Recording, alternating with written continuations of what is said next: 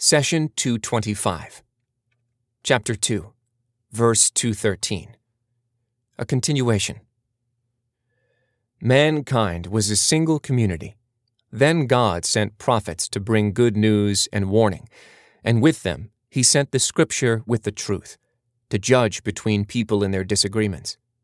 It was only those to whom it was given who disagreed about it after clear signs had come to them, because of rivalry between them. So by his leave, God guided the believers to the truth they had differed about. God guides whoever he will to a straight path. Chapter 2, verse 213. We know that guidance refers to that which takes you directly towards your goal. There are two types of guidance.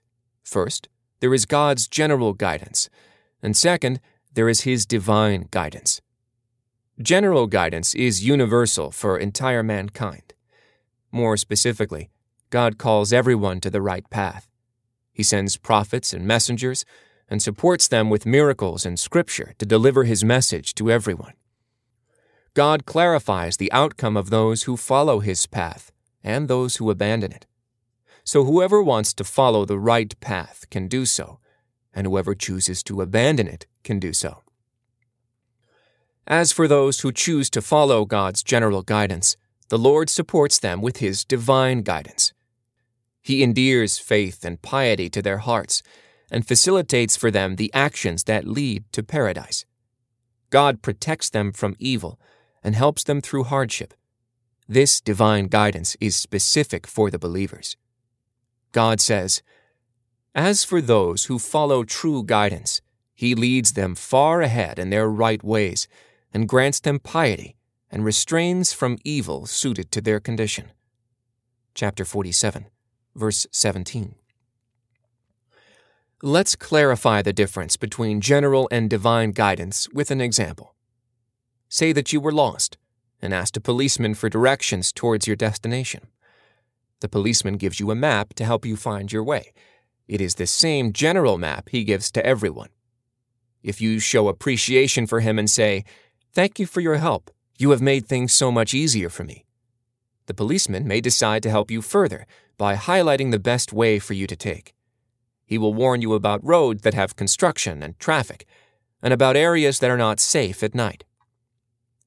Allah guides all humanity towards His path, and then guides the believers even further by being with them every step of the way. God says, As for the tribe of Thamud, we gave them guidance, but they preferred blindness, so they were struck by a blast of humiliating punishment for their misdeeds. Yet we saved those who believed and were mindful of God. Chapter 41, verses 17 and 18. You can further see the distinction between the two types of guidance in the following two verses. In the first verse, God addresses the prophet and says, You cannot guide everyone you love to the truth. It is God who guides whoever he will.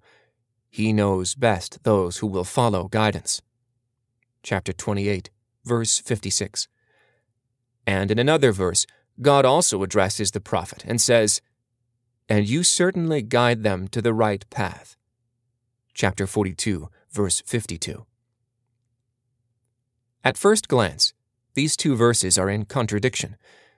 One verse denies the prophet guidance, and the other affirms that the prophet guides. How can this be? We answer that our beloved Prophet Muhammad is the means of delivering God's book and general guidance to humanity. He lit the path towards heaven for everyone. Allah confirms and you certainly guide them to the right path. On the other hand, the verse, Surely you cannot guide whom you love, but Allah guides whom He pleases, means that while the Prophet delivers the message, God is the one who makes guidance, His divine guidance, penetrate into the heart of a person. Allah says, Say, Indeed, it is the guidance of Allah which is the true guidance. Chapter 2 verse 120. Some people try to dissociate themselves from the responsibility of faith and deed and blame God for their disbelief. They use verses like this one for evidence. What about those whose evil deeds are made alluring to them, so that they think they are good? God leaves whoever he will to stray, and guides whoever he will. Do not waste your soul away with regret for them. God knows exactly what they do. Chapter 35, verse 8. The disbelievers think that the phrase, God leaves whoever he will to stray, and guides whoever he will, will save them from hellfire on the day of resurrection, because God is responsible for misguiding them. They claim that since God had willed them to disbelief, what were they to do? We answer that a person who blames God for a choice that he or she made has not studied the Quran. Let's look at the following verses. That is because they preferred the worldly life over the hereafter, and that God does not guide the disbelieving people. Chapter 16, verse 107. And in another verse, Abraham said, So indeed it is Allah who brings the sun from the east, you bring it from the west.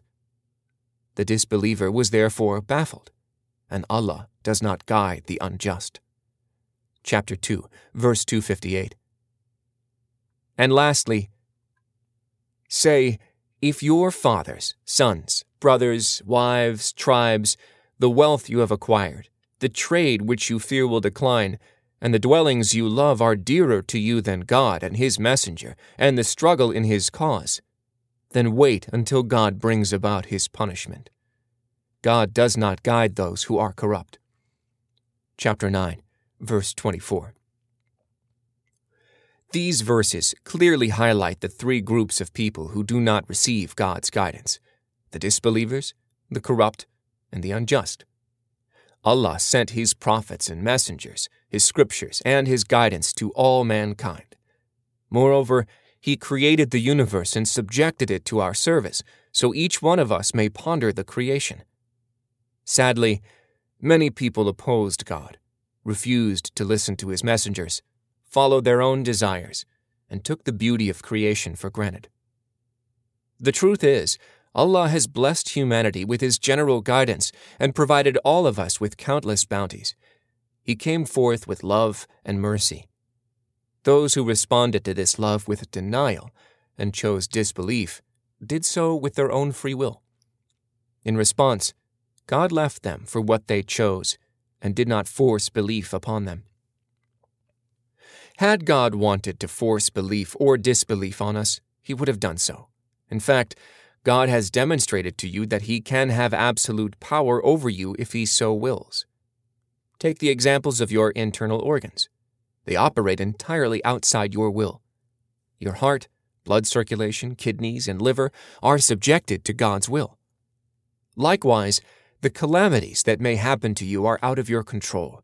You cannot prevent disease, a car crash, or a rock from falling on you. Allah, however, did not want to force belief or disbelief on anyone. He gave you full control over one area of your life your choices and actions. Are you going to use these great gifts to practice God's teachings? This freedom of choice is what you and I will be responsible for on the day of resurrection. If you choose disbelief for yourself, God does not force you to believe. Rather, He informs you of the consequences. Allah wants you to freely turn to Him out of love. He does not benefit from your faith and deeds. The benefits and rewards will be for you alone.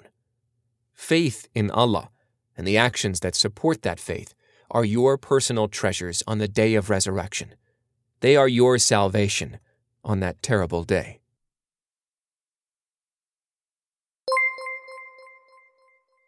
The Prophet, peace be upon him, said, Convey my teachings to the people, even if it is only a single verse.